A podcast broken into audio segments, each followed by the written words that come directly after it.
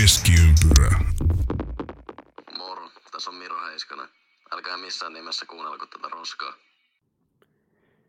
Oikein hyvää perjantaita tai mitä tahansa päivää, rakas jääkiekko-ihminen. Tämä on Keskiympyrä podcastin kauden 25. jakso ja lähennellään pikkuhiljaa NHLn trade takarajaa, josta syystä tänään minun ja Antti Nikulinin, joka kanssani tätä jaksoa tekee, niin kanssa pääset kuulemaan, että mitä me keksitään kullekin joukkueelle, joka meidän mielestä kannusta taistelee. Että ketä me, meidän mielestä pelaajia sinne pitäisi hankkia ja nimenomaan realistisesti. Nyt ei lähdetä hakemaan tämmöisiä haavekuvia taivaalta, vaan realistisia näkymiä siirto takarajalle. Ennen kuin mennään sen tarkemmin jaksoon kiinni, Antti Nikulin, terve ja mikä meininki?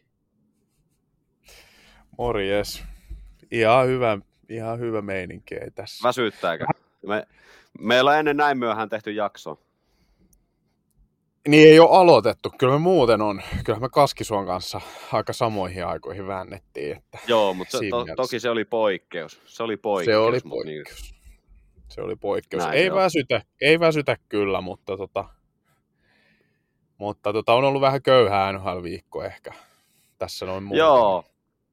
Joo, meillä oli vähän semmoinen tilanne, paljastetaan nyt kaikille kuuntelijoille, että me jouduttiin niinku ihan totaalisesti niinku miettimään, että mitä me niinku lähdetään rakentamaan tähän tälle jaksolle, kun esim. viime viikollahan meillä oli pelkät uutiset tarjossa semmoisen pläjäyksen, että ei meidän tarvinnut muusta välittääkään. Niin, niin. Mutta eiköhän me saatu ihan hyvä paketti kasaan tästä, mä oon ainakin itse sitä mieltä. Joo, kyllä. Toivotaan, että myös kuulijat on. niin hyvä, hyvä sanoa, että ollaan saatu hyvä paketti aikaan, kun ei ole mitään vielä edes tehty tälle jaksolle, mutta kuin jonkunnäköinen kässäri. Mutta mennään uutisiin. Sä oot tuohon Winnipeg Jetsin taloustilanteeseen perehtynyt jo, jollain tavalla. Joo, katoin kaikki, katoin kaikki madonluvut läpi. ei hyvältä näytä. niin kuin monessa paikassa on tästä, joo, niin monessa paikassa on tästä jo puhuttukin, että siellä oli tämä Atletikin haastattelu, josta tämä oikeastaan vahvimmin on lähtenyt liikkeelle, jossa seuran omistaja oli kertonut heidän vaikeuksista. Ja tota, siitähän nyt sitten on keskustelua paljon herännyt sen pohjalta, että onko sitten näin, että, tosiaan Winnipeg on niin pahassa jamassa jo, että joukkueen tulevaisuus on vaakalaudalla, että lähteekö joukkue sitten siirtymään ja loppuuko taru. Tämähän. Mm. on tietysti, jos näin käy, niin aika surullista tai ainakin tätä raadollista maailmaa toki samalla, mutta se, että kauhean kauaa joukkue ei ole ehtinyt olla lopulta Winnipegissä tällä uudella tulemisella, että Niin se on vähän huolestuttava tilanne. karkeasti sanottuna reilut kymmenen vuotta, mitä ne on siellä ke- Mm. kerennyt olla. Ja tämähän, siis mua yllätti se, että näin avoimesti tätä ruvettiin ruotimaan. Tämä oli tämä Atletikin No juttu, sepä. mikä tuli ja si- siitä se lähti. Kyllä. lähti että va- varmastikin kertoo siitä, että se tilanne on ollut jo heikonlaatuinen jo hetken aikaa, ennen kuin siihen on niinkö tällä tavalla näin raakasti ruvettu sitten sitä puimaan, että onhan sille jotain ongelmia ollut jo pitkään, että ei se niinkö yhtäkkiä ole voinut näin huonoksi mennä ja sitten ruvetaan julkisesti sitä, sitä hommaa puimaan.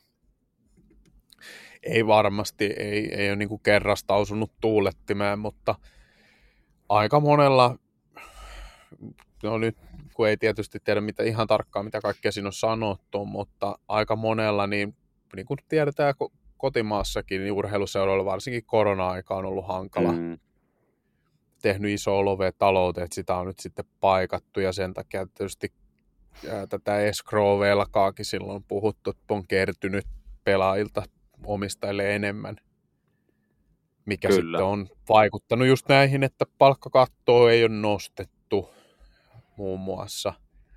Ja onhan tämä muutenkin NHL on ollut jo jonkun aikaa tätä haastetta, että, että on kuitenkin näitä seuroja, jotka tavallaan vähän semmoista kahden kerroksen väkeä, että on ne isot rahaseurat, jotka just kaipaa sitä palkkakaton nous- nousua ja muuta, koska he on tietysti jo käyttänytkin sen. Lue Toronto. Toronto! esimerkiksi, niin siellä sormet ristissä toivotaan sen nousua, mutta sitten on näitä toisia seuroja, niin kuin no, hyvin paljon puhuttu Arizona, jossa sitten taas niin kuin aina se palkkalattiaan pääseminen on ollut iso asia. Ja sitten taas mm. ehkä ei kaivata sitä nousua, koska sitten se vaikuttaa myös, että se palkkalattiakin nousee samalla. Niinpä, se on totta. Ja tota, sitten, niin tämä Winnipegin nyt 13 kausi tämän uuden tulemisen aikana ja nehän pelas monta, monta, monta, monta, monta vuotta silleen, että ne myi aina hallin täyteen ja 2019 on se putki katke sitten, jonka jälkeen nämä ongelmat on käytännössä alkanut. Ja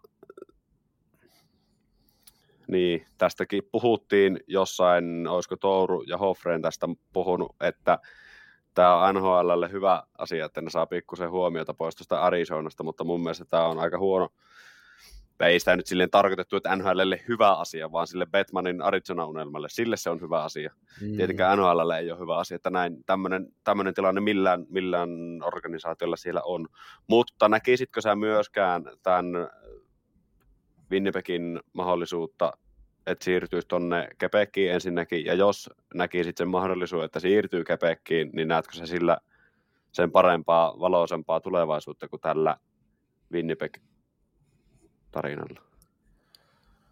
No tuo on tosi hyvä kysymys, että kyllähän jos aina just ajatellaan, että jos se nyt Kanadassa pitäisi pysyä, niin ei siellä oikein muuta vaihtoehtoa ole kuin mm. se Quebeciin siirtyminen. Sitten taas se huolenaihe, mikä Quebeciin on liittynyt pitkään, vaikka tiedetään, että se on aivan kiekkohullu paikka, mutta on kuitenkin sitten se talousalueen koko, jota näissä paljon mietitään – ja se ei ole sitten hirveän suuri myöskään siellä. Et kuinka kauan se sielläkään, niin kuin Quebecissä tietysti ehkä vähän otollisempi vielä kuin vaikka nyt ajatellaan Winnipegia, mutta voiko siellä ikuisesti laskea sen varaa, että aina on kausikortit loppuun myyty ja halli täynnä? Niin, mä keksin tässä nyt tämmöisen, sanotaan neljä sekuntia sitten keksin tämmöisen huikean idean, mikä voisi pelastaa Kanadaa NHL-joukkoiden tilanteen varsinkin Winnipegin ja Kepekin osalta. Ja se on. Kymmenen, ky, kymmenen vuotta Kepekkiin, sitten muutto takaisin Winnipegiin, siellä kymmenen vuotta ja sitten taas kymmenen vuotta. Kymmenen niin se vuoden, kato, kymmenen niin se, pysyy silleen, se pysyy silleen freshinä. Jets ja Quebec Nordics ja vaihtelua. Joo, vitsit sikseen.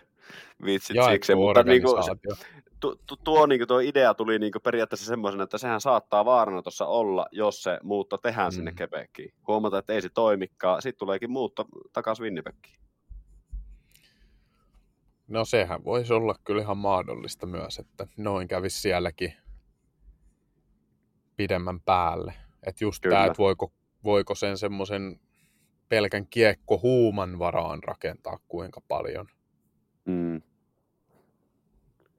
En tiedä, mielenkiintoista nähdä mihin tämä etenee ja sitten kun tässä on nyt nämä Jytä ja Arizona-tilanteet sun muut, niin jännä nähdä, miten, mitä tuleva kevät ja kesä tuo tullessaan näidenkin osalta. Joo. Sitten Mutta meillä on... Jatketaan. Niin, jatketaan eteenpäin. Sitten meillä on, ilmiö. Joo, seuraava ilmiö. Mennään New Yorkiin, josta kuuluu taistelun mäiskettä ja kaiken näköistä huutoa ja hammasten kiristystä sitten sitä myötä myös kotimaisessa, tai varsinkin sanotaan näin, varsinkin kotimaisessa mediassa ollaan aika kitkeriäkin lausuntoja tästä kuultu.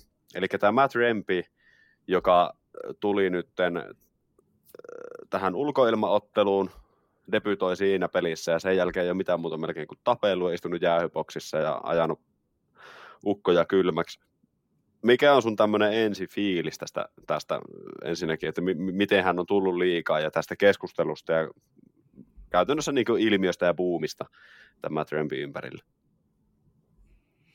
Joo, ää, aika ristiriitainen fiilis kyllä itsellä tästä, että tietenkin silloin sitä debyyttiottelua seurasin, kun katoin sitä ulkoilmaottelua ja siinä mainittiin myös, että hän tällä teki siis tällä debytoinnillaan teki NHLn historiaakin myös, koska oli ensimmäinen pelaaja, joka te- pelaa ensimmäisen ottelunsa ulkoilmaotteluna. Mm. Ja sittenhän siinä tuli se, eihän siinä kauaa mennyt, kun hänellä oli ensimmäinen vaihto. Oliko jopa suoraan aloituksesta? Se oli suoraan eka vaihe aloituksesta joo. Matt Martinin kanssa. Sitten mä ajattelin alkuun, joo, siinä ajattelin sitä alkuun, että okei, no tämä on tämmöinen niin kuin poikkeustapaus tavallaan, että nyt kun on ulkoilmaottelu ja tämmöinen isokokoinen kaveri tullut AHL ja muuta, niin hän tarjoaa sirkushuveja yleisölle. Sitä tekikin, mutta sitten niinku, tämä on jatkunut sen jälkeen.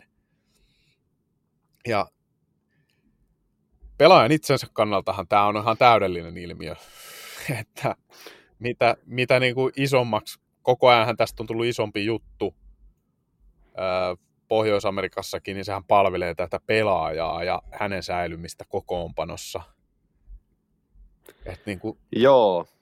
Lainausmerkeissä hän alkaa myydä pääsylippuja, jos tätä kärjistää. Joo, alkaa. Ja siis ihan pelipaidoista lähtien. Mä näin yhden niin. valokuvan. Oli NHL ihan virallinen kauppa, missä oli, missä oli tota, niin kuin siinä näyteikkunassa oli kaksi pelaajaa, niin kuin kahden pelaajan pelipaidat. Mä en tiedä, missä kau- en sen tarkemmin kattonut, missä kaupungissa se oli, mutta siinä oli Adam Fantilin paita ja Matt Rempin paita vierekkäin ja kuitenkin NHL virallinen kauppa kyseessä. Niin. niin, niin jo, että tämä niin rantautunut ihan tähän pelipaita myyntiin, ja varmasti siellä New Yorkissa noita Rampin paitoja rupeaa pikkuhiljaa näkymään. Ja tota, tuo on hyvin sanottu, että äh, ristiriitaisesti, tai ristiriitaiset tunteet tästä tulee, mutta itsellä niin kuin, mä ymmärrän täysin tämän niin Rampin oman ajattelutavan tästä, että hän isona pelaajana kokee, että käytännössä tämä on ainut reitti, miten se pystyy heti vakiinnuttaa pelipaikkansa, ja hänellä kuitenkin selvästi avuja tämmöiseen tilanteeseen tai tämmöiseen niin rooliin tietyssä mielessä on. Mä en ole siitä kovin innoissaan, että, että, että, että 2024 NHL täm, tämmöinen niin rooli selvästikin, mä sanon sen ihan suoraan, että selvästikin tämmöiselle pelaajille on tilaus. Mä en siitä kauheasti syty, mutta jos ja kun kerran se tilaus on siellä, niin sitten mä ymmärrän myös pelaajaa, että se käytetään, se, se tilanne ja tilaisuus hyväksi. Mutta niin, niin että periaatteessa tuommoinen rako, kun on siellä, pelaaja, jolla on unelmana pelata NHL, tehdä elämänsä, elämän työ käytännössä siitä, tienata rahat, YMS, YMS, niin en mä kai mäkin lähtisin sitten tuohon rooliin, jos se olisi ainut vaihtoehto. Tai lähtisin. En, mitä mä nyt tässä nyt kiertelemään. Kyllä mäkin lähtisin tuohon rooliin, jos olisi ainut vaihtoehto. Kyllä sitä, kyllä sitä tosi moni pelaaja miettisi.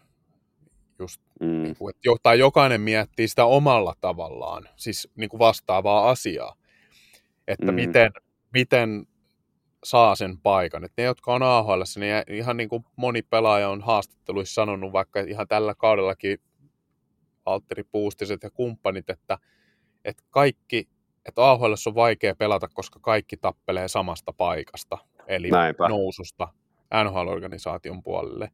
Ja sitten kun sen paikan saa, niin sit tietää, että tämä on usein ainutlaatuinen sauma tehdä se vaikutus, jotta voi vakiinnuttaa sen paikkansa tai ainakin edes toiste päästä ylös. Kyllä. Ja silloin on tehtävä kyllä niin kuin käännettävä niin sanotusti kaikki kivet, ja tätä Matt Rempi on nyt sitten tehnyt omalta osaltaan tällä tavoin. Mutta se, että just tämä, että onko nyt kovin, en niin kuin siitä ole kauhean innoissani nimenomaan, että joku tulee murjomaan toisten päitä ja samalla niin. tietysti satuttamaan omaansakin siinä eritoten kun tiedetään, että miten vakavia seurauksia tällä on aina niin, pelaajien niin. urille pitkässä juoksussa, niin se ei kyllä innosta. Niin se on, ja mä, mä sanoin, että tämä ilmiö vähän niin lähti siitä, että eka peli, eka vaihto, ja Matt Martinin kanssa myllyt, ja aika hyvin pärjäs. Sitten, sitten se Kyllä. aika nopeasti sitten tuli tämä Nick Desloriensin tappelu, siinäkin pärjäs hyvin.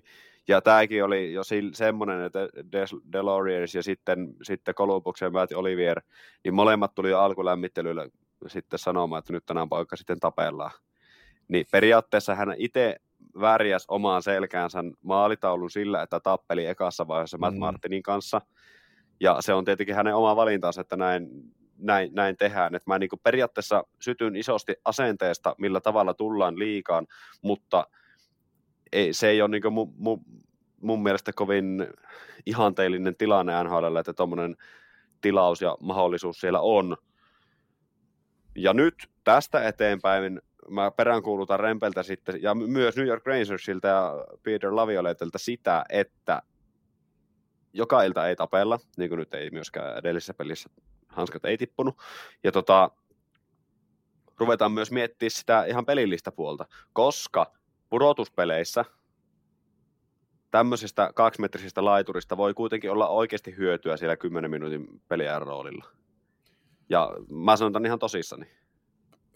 Voi, voi. Ja si- sen vähän nyt, mitä esimerkiksi ulkoilmaottelussa näki tätä rempiä, niin siellä niin kuin ihan kaukalossa jäällä pelaamassa, niin kyllähän hän nyt sinne toista semmoista perusnelosketjun sähinää ja en nyt niin yhden toi. ottelun tuomiolla vaikea sanoa, tai vajaankin ottelun tuomiolla vaikea sanoa, että kuinka paljon sitä arvoa, mutta siis niin kuin pelillisiäkin kykyjä jonkun verran on. Ja onhan siinä sitten semmoista, niin kuin, että sanotaan, että jos hän tuo sen tietyn pelotteen sinne nyt tämän sisääntulonsa kautta, niin se on ok, mutta et ei ehkä, niin kuin sehän on ihan turhaa sitten, että kokoonpanostahan menee ihan yksi paikka hukkaan, jos hän on siellä vaan niin kuin nyrkkisankarina aina ottamassa sovittuja tappeluita. Niin siis sille ei niin kuin missään nimessä mitään, sille niin kuin, miten, mikä olisi oikea termi.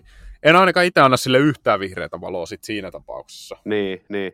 Mä sanon näin, että hienosti on äijä ottanut oman paikkansa sillä tavalla, miten se hänelle on mahdollista – Eli tällä tavalla ansainnut itselle pikkusen pidemmän näytön paikan, jolloin pystyy näyttämään niitä pelillisiä juttuja. Koska jos se ei olisi tullut tällä tavalla sisään liikaan, niin se, en tiedä, olisiko pelannut yhden, kaksi, maks kolme peliä ja sitten sivuun ja farmin puolelle.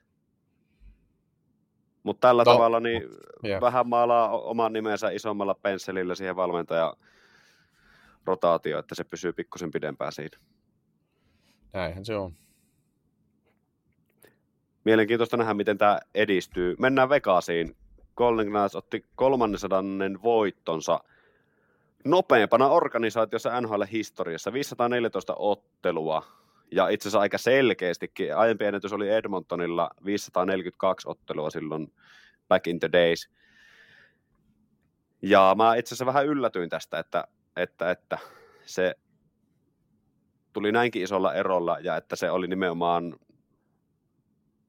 Vegas, että sen nyt niin otti. Mä, on mennyt ihan tutkaalla mulle tämä homma. Joo, ei tämmöisiä tilastoja tule itsekään oikein seurattua, mutta uutisen ei. näin ja siitä tämän poimin, mutta tosiaan niin kertoo siitä, että kuinka nopeasti tämä organisaatio pääsi tuohon aivan niin kuin kärkiorganisaatioksi periaatteessa liigassa, että, Jeep, että se mikä oli semmoinen, koska niin, ei, ei. Ja siis kyllä, kyllä se aiheutti tosi paljon kysymysmerkkejä, mitä liikkeitä hän silloin alussa teki ja kaikkea, että onko tämä oikea tie, varsinkin sen jälkeen, kun se ensimmäinen kausi oli semmoinen, silloin voi sanoa että tähdenlento, kun oli niitä pelaajia saatu muista, tai siis tietysti varattu muista pelaajista, ja siis joukkueesta, ja sitten tuli tämä finaalivisiitti ja kaikki, mutta sitten sen jälkeen, että niinku tämä ihan täysin semmoinen testosteronilla doupattu joukkueen vahvistaminen ja rakentaminen, jossa heti ruvettiin ottamaan isoja nimiä sisään, tehtiin isoja liikkeitä ja tota, sitten nyt tietysti huipentui mestaruuteenkin viime keväänä, eli saavutettiin ne tavoitteet, ne todella kunnianhimoiset tavoitteet, jotka oli asetettu silloin, kun tämä joukkue tuli sarjaan. Näin se on.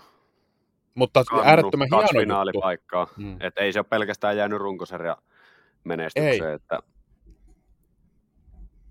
Ja onhan tämä äärettömän hieno kuitenkin siltä kannalta, että kun miettii monia laajennusjoukkueita ja niillä on kestänyt tosi kauan ja joillain voidaan vähän sille puhua, että onko missään vaiheessa tullut kunnon menestystä, niin onhan tämä silleen hienoa, että antaa ihan sellaista erilaista toivoa, että se ei tarkoita automaattisesti, että uusi joukkue tulee, niin se joutuu taapertamaan pitkään.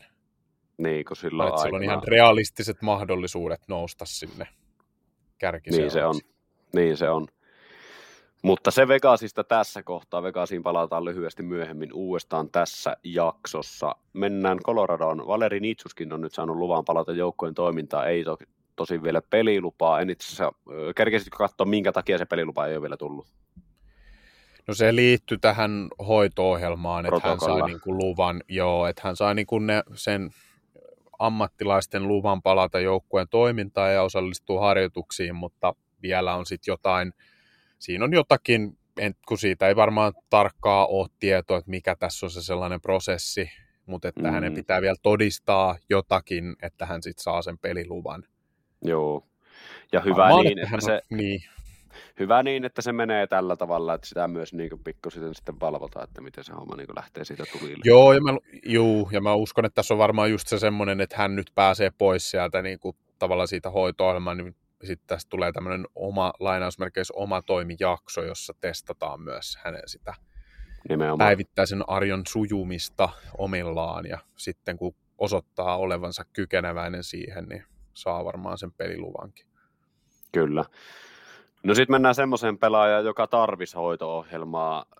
Arizona Coyotesista mm. sai kenkää Adam Rusitska, josta levisi aika härski video tuolla somessa. Hän siis siinä ihan, ihan chillisti vietti iltaa ja vähän niin kuin huumehommia näkyy siinä oleva. Oli viivat lautasella ja niin poispäin. En tiedä, katoitko sen videon pätkä? En mä sitä, en mä sitä kyllä nopeasti, kat, tai siis katsonut, kun en, en sitä lähtenyt kunnolla penkomaan, niin en löytänyt. Joo, näet va- joo. joo, siis se, siinä jotakin, hetken se oli kerennyt hänen Instagramin storissa olleen, siis siinä oli pöydän ääressä jossain bileissä, ja siis, tiedätkö, niin perus tämmöinen sekaava sekoiluvideokuva voi olla. Hänhän on siis Kälkärin prospektina noussut liikaa, ja tällä kaudella sitten siirtynyt Arizonaan. Ei hän siellä ehtinyt pelata kuin kolme peliä. Ja tota, nyt sitten sopimus purettiin tämän jälkeen. En mä tiedä, ei tuossa nyt sen kummempaa sanottavaa uutisena tämmöinen ja, ja, ja toivotaan, että saa elämänsä raiteilleen suora, Suomeen, niin kuin suoraan sanottuna. Kyllä. Sitten treidihommia. Mm. Niin, No Kälkäriin liittyy tämä, että jos Rusiska oli tosiaan Kälkärin varaus, niin eilen tuli tieto, että yksi niistä paljon spekuloiduista siirtotakarajan liikkujista, eli Chris Tanev, Calgary Flamesin puolustaja, tuli kaupatuksi Dallas Starsiin, ja tämä oli kolmen joukkueen välinen ää, kauppa. Eli mm. siinä oli sitten New Jersey Devils mukana. Eli Calgary sai tässä kaupassa sitten Dallasista vaihdossa, niin kakkoskierroksen varausvuoron, ehdollisen kolmoskierroksen varausvuoron vuoron ja Artem Grusnikov-nimisen lupauksen sitten New Jersey Devils sai Dallasilta neljännen kierroksen varausvuoron 26 kesälle. Ja toi oli kyllä, toi ehdollinen kolmoskierroskin oli, vielä vaan tarkista, mutta sekin oli mun mielestä kyllä 26 kesälle, mutta siinä ehtona oli, mm. että Dallasin pitää päästä Stanley Cupin finaaliin, muuten tää, tätä vuoroa ei mene äh, joo. suuntaan. Joo, joo, eli joo, kyllä. Mä vähän yllätyin siitä, että siellä ei ollut sitä ykköskierroksen pikkeä, mistä puhuttiin, että tänään ei liiku ilman sitä ykköskierroksen varausta. Et mä vähän yllätyin siitä, että sitä ei ollut siellä. Niin, ei toi, ei toi ollut kovimpaa. No tietysti toki tuossa nyt Dallas on maksanut niin paljon siinä mielessä, että on useampi varausvuoro mennyt ja sitten mm. vielä yksi lupaus, mutta hintana ei kuulosta kovin pahalle kuitenkaan. Niin, niin. Tietysti. Kyllä. Niin. Mitä tämä sun mielestä tekee Dallasille joukkueena?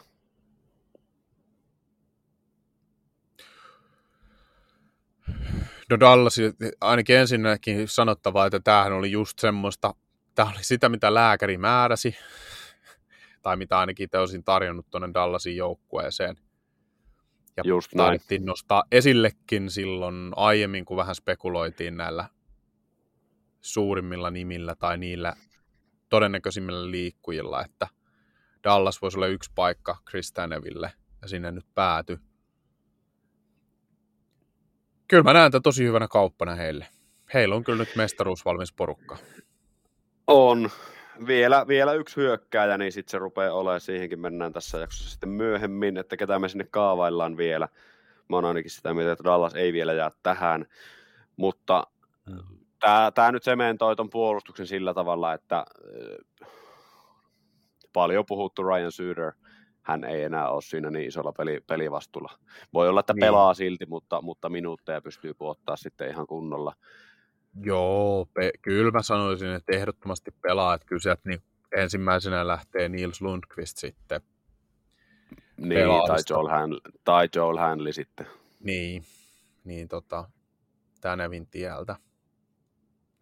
Niin, toki nyt mä katson tästä tämän edellisen, ei se Hanley ei edes ole siellä, että siellä on Ei ole ollut, joo, se on Joo, niin, kyllä, just näin. sillä Lundqvistia mainitsin, mutta siis on samalla tavalla siinä rotaatiossa. Ja, ja tosiaan ne oli. Ää, kakkoskierros 24 oli toi, mikä meni Kälkäriin, ja sitten se ehdollinen kolmoskierros oli se 26. Kyllä. Menisitkö mennä lauantaina käymään Tapiolassa? No vähän on nyt harkinnassa, en ole ihan varma, että ehinkö ja mitä menee yksin, mutta kyllä, kyllä kiinnostaisi tämä NHLn Hockey Day, joka järjestetään Espoossa, niin käydä aistimassa tunnelmaa. Miten sitten? Joo, siellä. Mulla se jää nyt väliin, on sen verran kiireinen, kiireinen viikko ollut, niin on pakko pikkusen huilia viikonloppuna, ja sitten vähän vaimokaan mietittiin omia juttuja sille päivälle, mutta ihan mielenkiintoisen oloinen setti tämmöinen. Tämmöinenhän taisi olla viimekin vuonna. Oli, Ja tota, joo. ja tota, siellä kuitenkin, niin, just näin, siellä on alumniottelua ja, ja kaiken näköistä muuta. Et Siellä on NHL-legendaa paikalla sitten ihan kunnolla, näin mä oon käsittänyt. Et ihan mielenkiintoinen systeemi silleen, tämähän on tämmöistä NHL sitä markkinointia, mitä niitä nyt pitääkin tehdä täällä, että ihan, ihan kiva, kiva juttu varmaan. Tuohonhan pystyisi kaavailla kaiken näköistä niin kuin lisäoheisohjelmaakin vielä tonkin lisäksi jonkunnäköistä pipolätkäturnausta ja, ja muuta tämmöistä. Niin, kyllä. Joo, ja onhan siellä sitten toi viime vuoden tapaan, niin sitten se iso katsomo, jossa seurataan, se oli nyt Se, se on se ymmärtääkseni Carolina Hurricanes vastaan Winnipeg Jets. Joo, just näin. Se matsi. Näin se on. NHLlle tämmöinen pikku vinkki, että ka- kaivakaa sinne tämmöinen tota, pipolätkä-turnaus, jonka voittajajoukkue pääsee nostamaan Stanley Cup-pokaaliin. No se olisi kyllä aika kova kann- kannustin, täytyy sanoa. Hyvä rahastuskeino ja markkinointikin kai. No olisi, olisi, olisi, olisi. Siitä voisi jo maksaakin jonkun. Näin se on. Pääsee pelaamaan. Stanley Cupista. Oishan tuommoinen Niin. aika kova. Miksi mä nyt menin möläyttää tämmöisen idean tässä? Mä olisin voinut itse ruveta tekemään bisnestä Niin. tuommoisella. Pitäisi vaan saada NHL, Huomioeksi. niin, pitäisi vaan saada NHL kusetettua mukaan tähän, ettei tarvitse tehdä sinne mitään tämmöistä pahvikannua nostettavaksi. Niin. Jep. Tota, mennäänkö viikon kohokohtiin? Käydään nämä tälleen Mennään, hyvin mennään. pikaiseen, että päästään tähän pihviin. Kyllä. Kuten viime jaksossa mainittiin, niin tosiaan Chris Cheliosilla oli paidan jäädytys. Ja paita nostettiin sitten kattoon Detroitia Joo. vastaan. Eli siinä Joo. Se oli ihan kiva, kiva juttu kyllä Cheliosille, mutta se kyllä jäi vähän tämän Patrick Kanein paluun varjoon. No joo. Ke- Joo. Keini teki samassa ottelussa paluun Chicagoon ja oli muuten, nyt on niinku pakko arvostaa Chicago-yleisöä, että, että siellä ymmärretään niinku urheilun päälle ja niinku y- ymmärretään se, se tilanne, että miksi Kane ei enää pelaa siellä eikä katkeroiduta siitä, siitä ja niin poispäin. Että Kane ratkaisi pelin Detroitille ja tuuletti isosti ja huuteli showtimea katsomaan ja jengi antaa standing ovationit sinne, niin sytyn isosti sekä Keinille että kokonaisuutena tuolle ottelulle, mikä oli, ja, ja sitten, sitten chicagolaisyleisölle. Joo, kyllä se oli. En tiedä, mitä hän Chris Cheli on sitten miettinyt, mutta kyllä siinä vähän niin kuin, Kyllä se vähän varastettiin se Kyllä siinä vähän joo, joo että et tosiaan niin Kane, Kane esityksellään ja paluullaan, niin kyllä vei aika paljon huomiota myös siitä pois, mutta tota, ehkä se palveli kuitenkin yleisöä, niin kuin urheiluyleisöä yleisesti hienosti. Näin se on. Sitten Nikita Kutser rikkoi nyt ekana pelaajana ton sadan pisteen rajaan. Eli hän on nyt sitten Eli hän on nyt sitten 60 peliin tehnyt 103 pistettä, 38 plus 65. Toki eihän McKinnon kaukana, hänellä on nyt 98 pistettä samaan pelimäärään ja McDavidillä 55 peli 94 pistettä. Tämmönen pikku kiva nosto tähän väliin. Joo. Kovaa tahtia. Vetää kyllä. Tai kovaa no. kautta, Kutserov.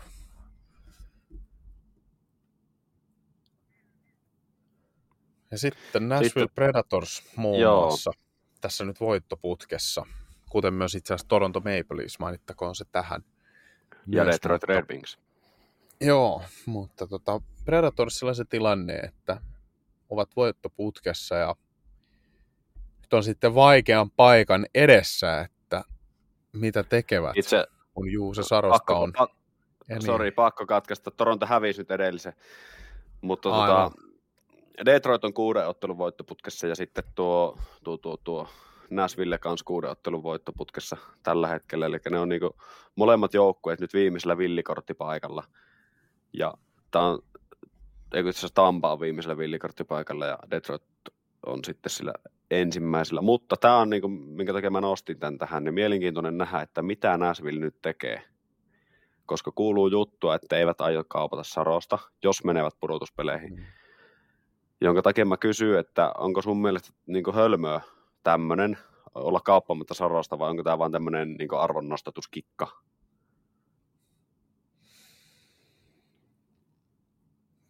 Niin, toikin on kyllä hyvä kysymys. No ainakin onhan tässä varmasti takana sitä, että et eihän voi avoimesti sanoa, että maalivahti on kaupan ihan täysin, koska silloin mm. musta tuntuu, että arvo vähän laskisi. Tietysti nyt maalivahtimarkkina on toki vähän heikko, että eihän se nyt ihan hirveästi sitä tiputa. Ei siellä varten otettavia vaihtoehtoja kovin paljon ole. Mm. Mutta kun toi on hankala. No mun mielestä siis kyllä heidän pitäisi kaupata. Niin. Mä ei se oikein näin. se pitkän aikavälin tulevaisuus on muuta kuin, että Saros niin kuin korkeintaan joku ihan maks viisi vuotta mm. mitä voisi tarjota sopimusta, ja siinäkin ajassa niin kuin ehkä kolme, kolme vuotta ykkösveskarina, ja sen jälkeen pitäisi vaihto tehdä Askaroviin, ja sitten jäädä kakkosveskariksi. Niin, nimenomaan jos meinataan se Askarov niin. pitää organisaatiossa. Niin, no se on sitten joo, kyllä. Et kyllähän Saros varmasti tulee olemaan tasollaan vielä vuosia, mutta, mutta, mutta mä oon sitä niin kuin, kysymys oli kaksiosainen, onko hölmö olla kauppaamatta vai onko tämä vain arvonnostatusta, niin mä tota pureskelin ja mun vastaus on, että on ja on, eli on hölmö olla kauppaamatta, mutta tämä tämmöinen kommentointi on myös sitä arvonnostatushommaa, että kyllä mä uskon, että se liikkuu viimeistään kesällä, toivotaan, että nyt, nyt, jo, nyt jo kevään peleihin sitten. Mm. No siinähän se oikeastaan se pokeri vaan lähinnä on, että kummas, kummassa vaiheessa kokee saavansa isomman vastineen. Jep. Nyt vai kesällä. Mä uskon, että nyt se voisi olla saatavilla. Porukka voi Kyllä, maksaa luulen, aika, joo. aika paniikissa. Epätoivo on suurempi. Just, just näin. näin. Suomalaishuomiot. Itse asiassa aloitettiinkin jo tästä. Jesperi Kotkaniemi sai viien tonnin sakot kyynärpäätaklauksesta – ja tota, sakoista itse asiassa puheen ollen törmäsin tuossa aikaisemmin. Sheldon Keefe ja, ja tota, Don Granato sai, eli tämä Buffalo-valmentaja, molemmat sai 25 000 euron sakot siitä, että vähän huuteli tuomarille fakkia ja kaikenlaista muuta. Mä huumorilla kysyin tuosta, ei nyt Kotkaniemi ei yrittänyt ketään tappaa, mutta ylipäätään tämä tää tota, kurinpito-homma, niin että sä yrität vetää hengen joltakin kyynärpäällä tai mailan päällä tai millä tahansa saat viisi, viisi tonnia siitä, niin sitten, sitten jos vähän pahautat jonkun mieltä, niin saat 25 tonnin sakot. Kyllä tämä on jo mielenkiintoinen kuvio, mutta toihan on nyt sitten se maksimisakko, mitä voidaan antaa pelaajalle näistä. Niin, se on totta. Ja meneekö tämä niin, mä en itse asiassa tiedä, meneekö tämä niin, että tämän sakon kuittaa jo joukkue, valmentajan sakon? Niin, valmentajan sakon voi, joo, varmaan, kuit, joo, kyllä mä... Ainakin osittain. Tiedä, voiko tarkistaa jostain, mutta kyllä mä luulen, että niin. joo, joukkue kuittaa yleensä sen. Kyllä. Se on niin kuin henkkohti. Näin se on kuin toimihenkilön tekemää hommaa. Ja tota, no sitten kohokohta, mikä tulee tulevalla viikonlopulla, ja tämä tulee olemaan myös, no nostetaan yksi meidän tärppiotteluista, ei sitten mainita sitä erikseen silloin, niin mainitaan se nyt. Miika Kiprosovin paita nostetaan lauantai sunnuntai yönä penguisia vastaan Scotiabank Saddle Domein kattoon Kälkärissä. Ja mä otan ainakin ihan todella vesikielellä, että minkälaista settiä Kipperiltä nähdään ylipäätänsä tämän koko viikonlopun aikana, koska hän on jotenkin niin mystinen hahmo. On todella.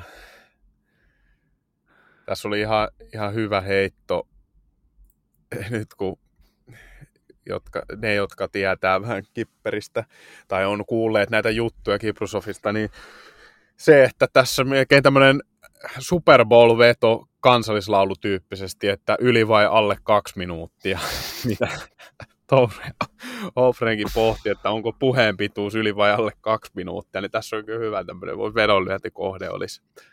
Kuinka paljon Mä ihan varma. sanoja? Mä oon ihan varma, että se on alle kaksi minuuttia.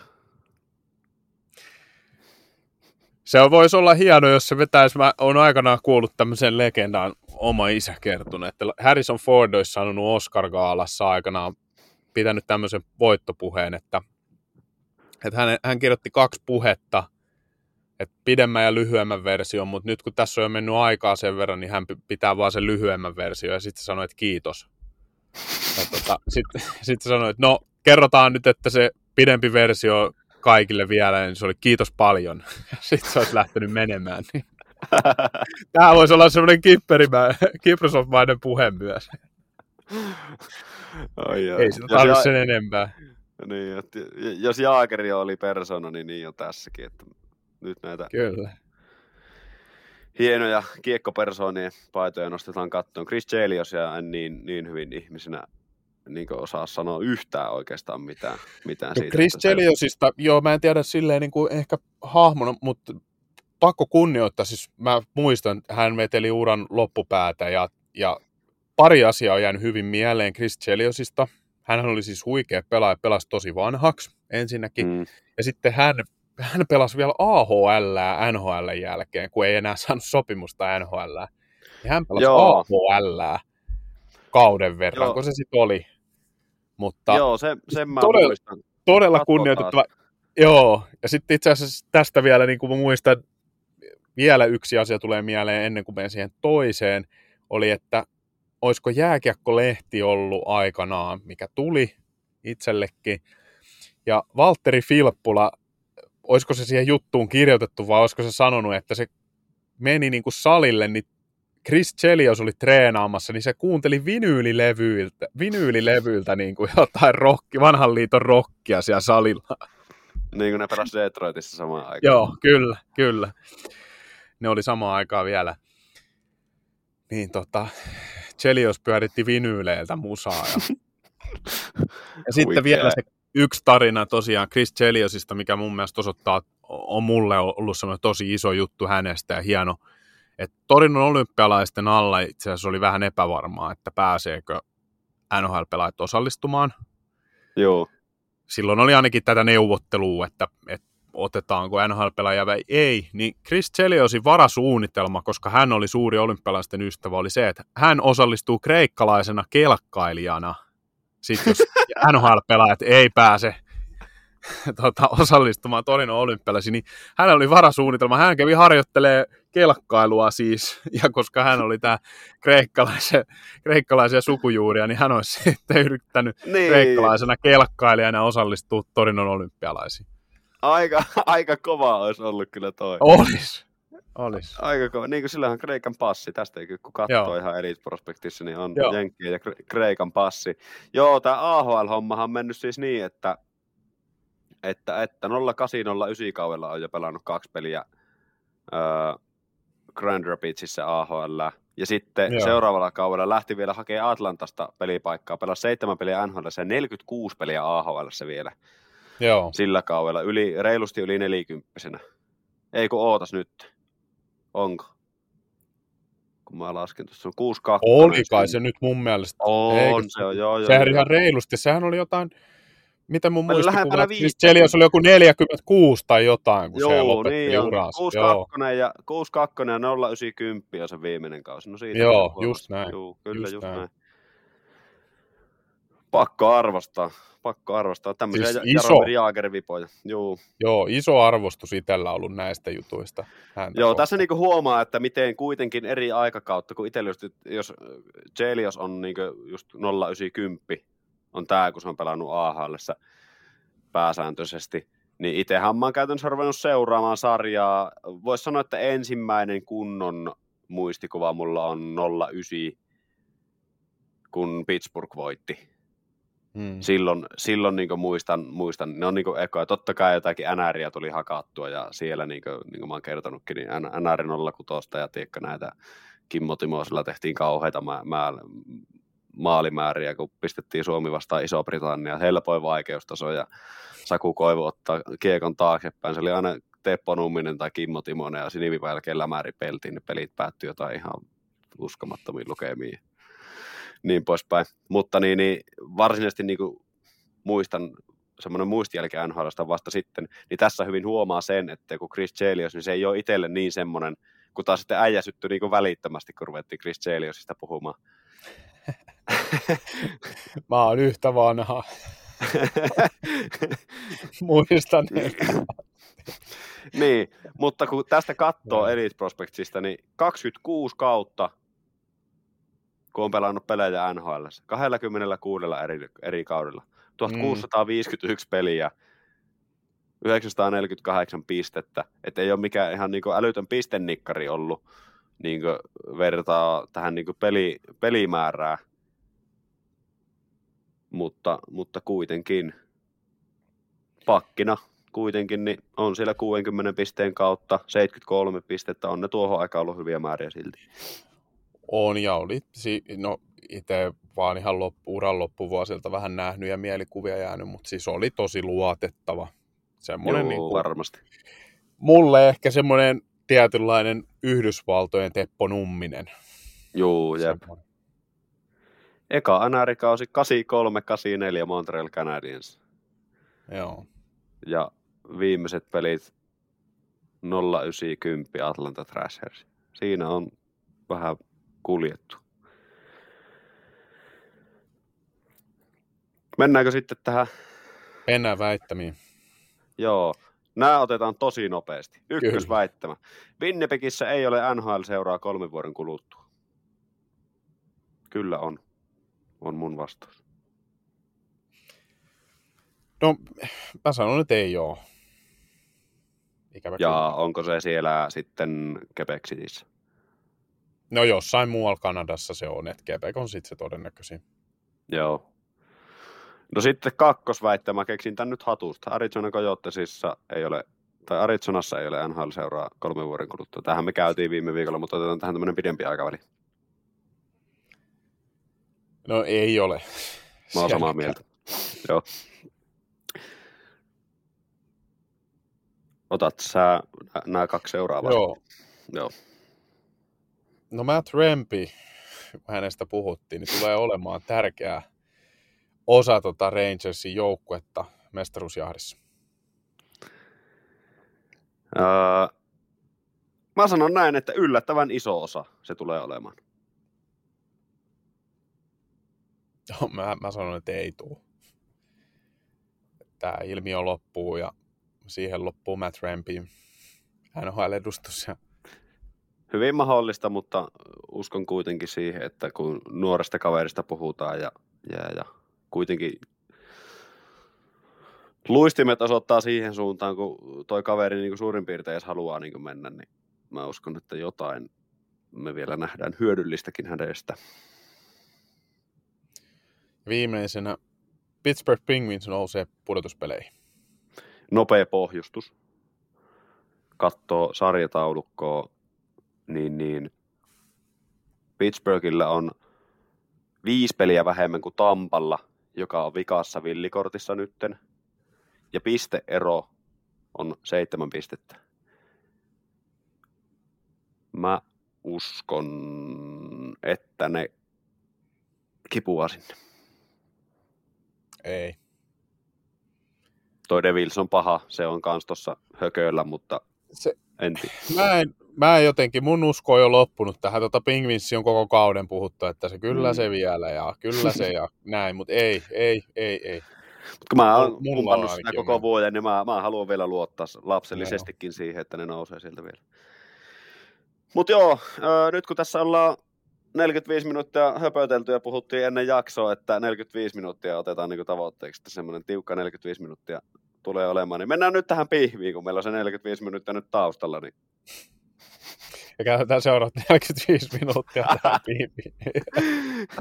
Ei, me kasattiin tähän tämmönen kuka hankitaan osio, eli molemmista konferensseista otettiin kuusi meidän mielestä kärkijoukkuetta, jonne jokaiseen valitaan yksi realistinen vahvistus siirtoraka takarajalle, joka on viikon päästä 8. maaliskuuta. Ja, ja tota, no itse asiassa toisesta konferenssista tuli seitsemän sitten loppuviimein, koska yksi joukkue on semmoinen, että vaikea ehkä nostaa sinne ketään. Niin lähdetään lännestä käymään. Vancouver Canucks ekana. Kenet oot nostanut sinne? Kenet ne tarvii? No mä katsoin kokoonpano ja nopea johtopäätös oli, että laita hyökkääjälle olisi eniten tarvetta mun silmissä. Ja sitten kun sinä ansiokkaasti nostit tässä esille, että Max Pacioretty on valmis luopumaan siirron estävästä pykälästä mestaruutta jahtavaan joukkueeseen, niin mä laskin 1 plus 1 ja löysin tästä aika hyvän paikan hänelle. Joo, ostan ajatuksen, mutta mulla on vähän erityylinen pelaaja. Jason Chucker Arizonasta sinne. Näkisin, että istuisi aika hyvin luotettava Myöskin. pelaaja, pelaaja jota voi Myöskin. käyttää vähän missä vaan. Sitten seuraavana mennään Vegasiin, ja tota, mä voin aloittaa täältä, niin, niin. Tämä on aika selkeä itse asiassa, intuitiivinen vastaus, mutta just kun katsoo kokoonpanoa, pakistoon ei niin mitään järkeä lähteä kajoamaan, se on sementoitu, tolla on voitettu kannu, mutta tuo hyökkäysosasto on niin hähmäinen nyt, kun siellä on Stone, Eichel äh, niin kuin, ja William Carrier on kaikki niin kuin sivussa, sitten vielä Dorofe. Hauden, Brett Hauden, niin, joo, ja että se, siellä on tosi paljon jätkiä sivussa, niin hyökkäys aivan ehdottomasti, ja vielä jopa saattaisi olla semmoinen tarve, että tarvii semmoisen, joka voi niin oikeasti tuottaakin sitten jotain, niin mä en nähnyt mitään muuta vaihtoehtoa kuin Vladimir Tarasenko. Joo, mä oon ihan täysin samoilla linjoilla. Tämä on niin Vegasin näköinen hankinta nimenä ja pelaajana ja se tarve huomioiden. On, ja kun ne ei tarvi semmoista niin luotettavaa kahden suunnan pelaajaa, jonka voi heittää tilanteeseen kuin tilanteeseen, koska niitä siellä jo on. Ne tarvii ratkaisijan. Joo, ja sitten myös mulla on jotenkin semmoinen, että Vegas aina haluaa kuitenkin semmoisen kohtuun nimen Joo, kyllä. on samalla. Ja sitä Se on tässä totta, tulee. Joo, se on totta. Ne on, ne on tehnyt niitä hankintoja kyllä vuosi toisensa perään. Sitten mennään Edmontoniin, eli pysytään täällä tota, Tyynemeren divisionassa. Kenet olet nostanut sinne? No mulla tässä nyt oli sitten taas sitä, että Oilersia kun katso, niin mä löysin nyt sieltä ehkä eniten semmoista niinku just sitä keskiketjujen hyökkääjää. Mm. Siihen on mun näkemyksen mukaan se eniten se tarve. Ja laidalle, joten se Vancouver Canucksiin tarjoamasi Jason Sucker meni sitten taas mulla tonne Oilersiin. Tuomaan just sitä työ, niin kuin työmyyrämäisyyttä, mutta samalla myös tehoja oikeasti. Joo, se on ihan totta. Oikeastaan samat, samat perustelut mulla, niin, niin nostin tähän Jani Gordon. Tuolta Seatlesta, eli tällä, tällä me saataisiin pikkusen laskettua esim. Dylan Holloway minuutteja alemmaksi, Corey Perrin minuutteja pikkusen alemmaksi. Mattias Janmark on pelannut nyt kakkosessa, ei sinne kuulu, vaikka ihan la- laatupelaaja omassa työssään on, mutta Jani Gorde on voittanut kannun, tietää mitä se vaatii ja hänellä on nopeutta ja kyvykkyyttä tarpeeksi. Sitten mennään itse asiassa nyt, niin, niin tässä tullaan siihen, minkä takia me otettiin itse asiassa lännestä seitsemän joukkuetta tähän, koska nyt on niin Tyynemeren divisioonasta käsitelty kolme kärkijengiä, ja sitten kun mennään tuohon tohon tota keskiseen, niin Winnipeg johtaa sitä, mutta se on niin vaikea. Mä jotenkin nykyisen Winnipegin, niin mä en ehkä lähtisi hankkimaan sinne yhtään ketään. Ne hankki jo sen Saan Monahani sinne, ja se on jotenkin niin tasapaino se olonen, olonen rosteri, että mä en niin lähtisi hankkimaan sinne yhtään ketään. Siellä rotaatiossa on jo Rasmus Kuparia kokoonpano ulkopuolella, jonka voi kuitenkin heittää pelaamaan niin vaikka kolmosketjuakin välillä. Niin tämän takia otetaan Los Angeles Kings tähän, koska Kings kuitenkin tulee olemaan vaikea voitettava keväällä. Ja pohjustetaan sillä tavalla, että Kings on nyt mielenkiintoisessa tilanteessa, koska heiltä just loukkaantumisesta takaisin tullut Viktor Arvidsson loukkaantui uudestaan ja on IRL. Ja hänen lisäkseen sitten siellä on vielä Karl Grundström ja no Mikey Anderson ja Adrian Kempe on lyhyemmän aikaa, ja sitten vielä Phoenix Copley, tämä kakkosveskari, on sivussa. Toki David Riittik on pelannut nyt hyvin, mutta Grundström ja Arvids on pidemmän aikaa sivussa, niin siellä on nyt niin ihan oikeasti tarve.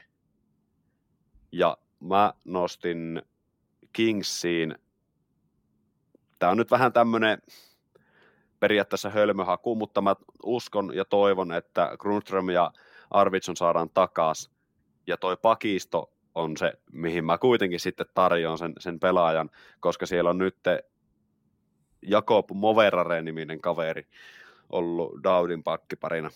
Niin siihen takaisin Arizona Coyotesista Los Angeles Kingsiin Saundersi. No se on ainakin hyvä valinta kyllä, että organisaatiolle tuttu pelaaja, joka on ihan kohtalaisesti sit Arizonassa tällä kaudella pelannut, niin olisi ainakin helppo päästä varmaan joukkueeseen sisään. Ju, just näin, ja sopimus loppuu kuitenkin nyt tähän kauteen. Toki on mm. muistaakseni RFA, mutta... No mä taas lähdin vähän toista kautta, nimenomaan just nämä mainitsemas loukkaantumiset huomioon ottaen, niin mä koin, että Kings taas hakee hyökkääjää, ja ehkä semmoista tuloksentekoon kykenevää hyökkää, joten Jake Kentsel Joo. mun papereissa olisi tarjolla sinne. Olisi taas tämmöinen vähän ehkä sellainen just, mikä tuli tuossa Vegasin kohdalla, että tämä nyt on tämmöinen intuitiivinen fiilis enemmän, mutta se, että he on tehnyt tämmöisiä nimekkäitä hankintoja, ja sitten kun heillä, on. mä ehkä jopa ajattelen myös tässä, että jos, nyt, nyt täytyy sanoa, että tätä ei ole niin pitkälle mietitty, että, että miten niin kuin tulevaisuus, mutta mä näkisin joka tapauksessa, että Kentsel olisi senlainen pelaaja, että se sopisi tähän joukkueeseen myös, että he saisi sen, hänet kesällä myös kiinnitetty pidemmäksi aikaa. Että niin jo. hän on nyt siinä 30 kieppeessä, mutta Kingsin joukkue on siinä pisteessä, että he taistelee sitten mestaruudesta nyt seuraavat muutamat kaudet, niin Kentselin kaltainen kaveri, joka on voittanut Stanley Cupin, pystyy tekemään tosi kovalla tasolla tulosta ja varsinkin maaleja, niin sopisi tähän joukkueeseen aivan niin kuin nenäpäähän. Joo, pelaajana kyllä. Palkkahommat on sitten erikseen, että niille ei No se on se isoin keksiä, haaste. Keksiä joo. jotain, mutta niin, joo, siis mm. siis pelaajana kyllä. Ja nyt niin kuin, sitten kun puhuttiin tuosta keskisestä divisioonasta, niin Jetsiin ei ketään, joten seuraavana on sitten Colorado Avalanche. Ketä sä oot sinne haalinnut? No Avalanche tarpeet on kaikilla varmaan tosi hyvin tiedossa, eli se kakkosentteri ja kakkosmaalivahti on ne isoimmat vahvistuksen paikat. Joten näiden kahden, väli, kahden kohdan väli, valit, väliltä tai paikan väliltä valitsin, niin päädyin nyt sitten tuohon kakkosentteriin. Ei nyt ole ideaalein, mutta se nimekkäin, niin Adam Henrik. menisi sitten sinne. Mm. Tosin siinä on vaan sen verran sanottava, että mä en ole tästä ihan täysin vakuuttunut, että mulle tulee tässä semmoista Ryan Johansen uhkakuvaa Henrikissä. Joo, mulla tuli... On, on toki mun mielestä ehkä vähän niin kuin varmempi sillä tavalla, ää, tavallaan, että tuo muutakin kuin pelkästään sitä hyökkäyssuunnan osaamista, mutta on siinä paljon sitä Johansen riskiä. Kyllä. Siis joo, mä niin ostan sen ajatuksen, että tarvitaan sentteriä, tarvitaan hyökkääjä, mutta nyt kun Nitsuskin saadaan takaisin ja toivotaan, että Landeskog saadaan kanssa takaisin pudotuspeleihin sitten, toki tämä nyt on ihan, ihan kyssäri, että mikä tuo Landeskog tulee olemaan. Öö, Colorado tarvisi oikeasti joka osa-alueelle jotakin. Ne tarvii yhden hyökkäjän ainakin, ne tarvii yhden pakin ainakin mun mielestä, ja sitten ne tarvii myös sen kakkosveskarin. Niin, niin mun piti nyt näistä tehdä paha valinta, ja mä kuitenkin, mä arvotin tän nyt sillä tavalla, että Jack Johnson pitää saada pois pelaavista. Joten mä nostin sinne Noah Hannifinin pakistoon. Ja sitten mä heitin tämmöisen Finskin jokerina Kaapo Kähkösen kakkosveskariksi. Ei noin mahdottomia ole. No ehkä Hannifin on kyllä mun mielestä vähän liikaa Avalanchin tarpeeseen. voi olla hyvinkin. Voi olla, se voi olla sitten joku Mario Ferraron tyylinen tämmöinen niin oikeasti mm. kolmosparin pakki sitten. Ehkä niin järkevämpää, mutta mä nyt nostin sen tuohon, kun se tuntui hyvältä. Dallas Stars. Mä oon ottanut tänne, ja nyt kun Dallashan teki jo muuvinsa, sen ns. Niin kuin isoimman muuvinsa, no nyt kun tämä on sanottu, niin ne kuitenkin haalii sitten sinne jotakin Conor McDavidia, mutta tota, pakisto siellä on valmis, maalivahtiosasto siellä on valmis, joten syvyyspuolen hyökkääjä, niin, niin sinne nostin pelaajan nimeltä Nick Bukestad Arizona Coyotesista. on hyvä haku. Olisi tuommoinen hyökkää kyllä, jolle olisi tilausta vielä tuossa kokoonpanossa. Mäkin päädyin hyökkää. Ja, mm. Joo, ja hän, hän pystyy tarpeen tulle niin pelaamaan jopa ylivoimaakin. Joo, joo. No niin, pystyy tämä munkin ehdokas. En päätynyt samaan nimeen, mutta tota, koen, että hyökkäälle on tarve ja sinne keskiketjuihin jälleen kerran, niin Anthony Duclairia. Mä kisin, että no, tarjoisin tuonne Starsiin. Joo, hyökkäyspäähän kyllä, on... mutta niin. puolustuspäähän niin. en tiedä sitten. Mutta... No se on joo, se, mä tiedän kyllä, niin. että se niin. on se ongelma, mutta ei nyt ole, ei, ei siis missään nimessä pidä käsittää väärin, mutta ehkä mulla tuli tässä myös semmoinen Max Domi-tyyppinen ratkaisu. Joo, joo. Että joo, kyllä mä sen niin kuin... Mm. Joo, se on ihan ostettavissa oleva ajatus ja vähän ehkä sama, mitä mä sanoin tuossa Tarasenkosta Vegasin kohdalla, että, että tuolla on kuitenkin sitä luotettavuutta hyökkäyksessä, niin, niin se potentiaali, mitä Douglairistakin voi saada parhaimmillaan, nimenomaan parhaimmillaan, niin se voisi olla ihan hyvä kortti. Ja kun eihän sitä ole pakko peluuttaa, jos ei se toimi. Mm. Siinä länsi. Siinä länsi. Menemme itään ja aloitetaan Florida Panthersista mä oon nostanut tänne. Tää tuli mulla niinku ihan ensimmäisenä, kun mä katoin, avasin täältä Floridan kokoonpanoon, niin kun katsoo tätä hyökkäystä, katsoo puolustusta, katsoo maalivahtiosastoa, mun mielestä tuo puolustus on valmis, sille ei tarvitse tehdä mitään. Samaa mieltä. Keskikaista on valmis, Parko, Bennett, Lundell, Steinlundkin, kyllä mä nyt sanoisin, että se menee nelosessa, niin, niin laituriksi ja tarvittaessa myös sentteriksi. Philadelphia Flyersista Scott Lawton kakkosen laitaan tuohon Nick Cousinsin tilalle Sam Bennett ja Matthew Katsakin kanssa. Olisi hyvä kenttä. Olis. Olis kyllä. Todella. No, mullakin oli se noin johtopäätelmät oli hyvin samanlaisia. Itse asiassa mietin, että tarvisiko Floridan edes hankkia ketään. Tai mm. jos olisin GM, niin tekisinkö edes. Mutta ehkä sinne alaketjuihin voisi ottaa ainakin ringin leventäjää. No tässä on nyt ehkä vähän enemmän, pikkasen enemmän kuin ringin leventäjää, mutta mä laskin sitten, että Nick Dowd olisi sitten se alaketjujen täytepelaaja sinne keskushyökkää paikaltaan, niin toisi sinne sitä kilpailua. Kyllä. Sitten Boston. Ketä sä oot Bostonin nostanut? No Bostonilla toi tilanne on myös aika hyvillä, kantimilla hyökkäyksessä mun mielestä, kun katso sitten, että minkälainen, minkälainen tilanne heillä siellä on, sekä maalivahdit tietenkin. Mutta Bostonin yleinen vahvuus, eli puolustus, olikin sanotaan yllättävän siipirikkoinen. Ja varsinkin kun Hampus Lindholm on poissa, niin se on iso lovi. Joten tässä nyt on ollut puhettakin, että Noah Hanifin kiinnostaa Bruinsia, joten mä mm. näen, että hän siirtyy sinne ja täydentää Joo. tätä kuusikkoa. Hanifin on kyllä todella Bostonin näköinen pelaaja. Kyllä, sitä Pelaaja myös. tässä. Mä en nostanut itse asiassa pakkia, koska mä laskin sen varan, että Lindholm saadaan takaisin sieltä mutta kyllä sinne silti olisi. Siellä on Mason Lohre ja Parker Waterspoon tällä hetkellä pelaavissa, niin, niin siihen Lindholm ja Hanifin niin avot ostan kyllä ton, mutta mä, mä nostin tänne hyökkääjän ja mulla on vähän tämmöinen vieläkin, mä en ole vieläkään päättänyt, että nostanko mä tämän Max Pasiorettin tänne vai sitten Buffalosta Casey Middlestarin. Tässä on niinku kaksi periaatteessa. Mennään tuolla Mittelstaatilla. Joo. Ei, ei, mennään Pasiorettille. Mä perun Mennään Pasiorettille. Ja Pasiorettille kannu. Noin, se on siinä. Urheiluromantikko nousi esille.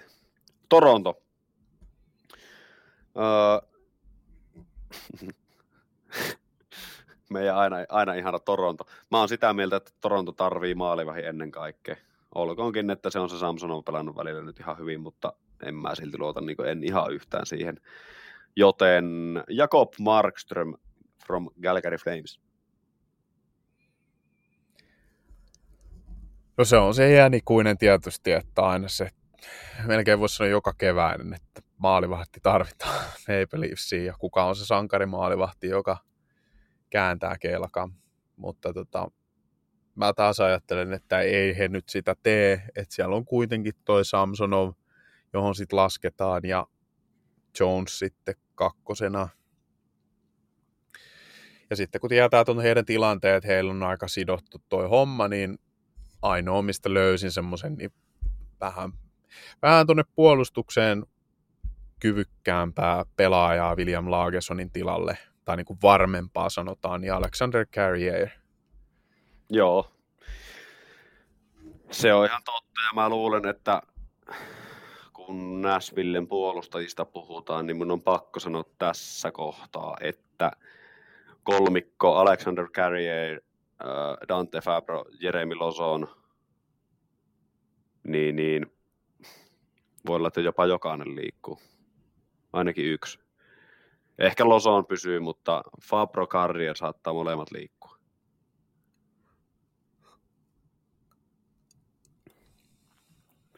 Sitten mennään New York Rangersiin. Ketä sulla siellä?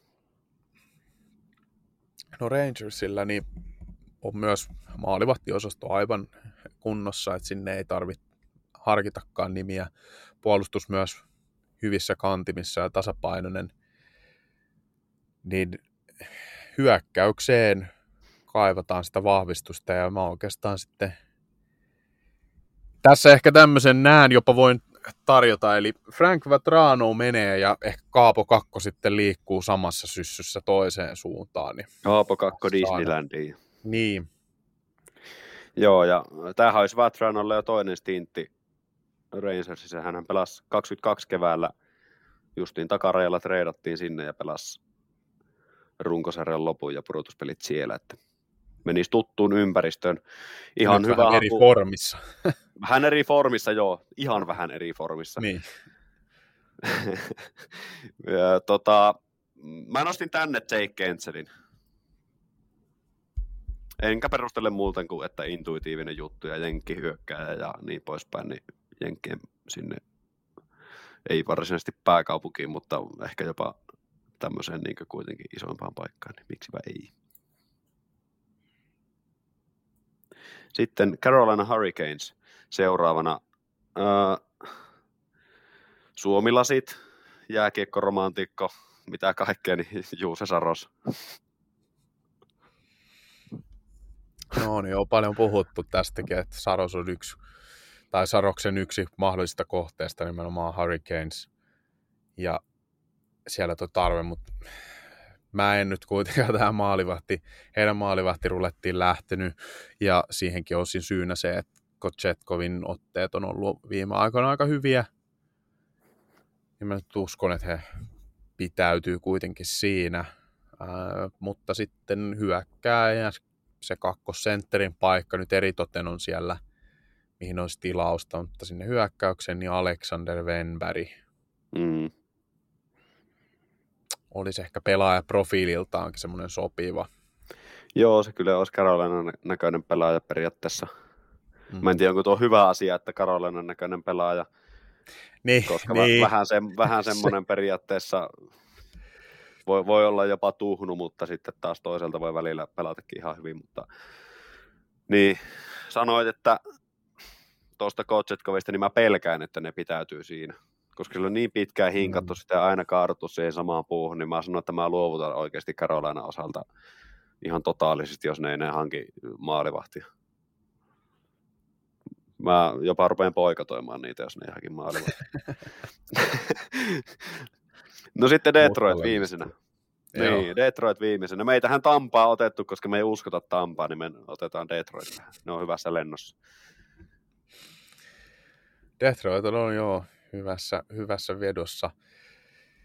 No tässä sitten niin mä katsoin, että sielläkin hyökkäyksessä ehkä löytyisi eniten se paikka tai tilaus vahvistukselle ja kakkosketju vasen laita olisi se paikka, mitä, mitä lähtisin muokkaamaan, niin siellä sitten Rasmussen, Michael Rasmussen tekisi tilaa, niin ajattelin, että tässä joukkuetta pidemmälläkin aikavälillä huomioiden, niin Pavel Pusnevich, jos hän on kaupan tosiaan, niin olisi tähän oikein osuva vahvistus. Kyllä, Bu- joo, kyllä Busnevich on ollut ainakin huhuissa ja Mm. muun muassa Edmonton on ollut kiinnostunut, mutta tuota, joo, kyllä se niin jos johonkin, tämä on vaikea, tämä on aika tasainen kuitenkin tämä rosteri, että niin On. Ekana tulisi mieleen, että pakistosta Ben, Charlotin, ben Chiarotin paikan, miten tuo nyt sanotaankaan, en ymmärrä yhtään, niin hänen tilalle tai sitten Rasmussenin paikalle ja Rasmussen putoisi vähän alemmas tuossa hierarkiassa ja joku sitten muu. Rasmussenia en heittäisi ulkopuolelle, hän teki just jatkosopimuksia, on pelannut hyvää kautta.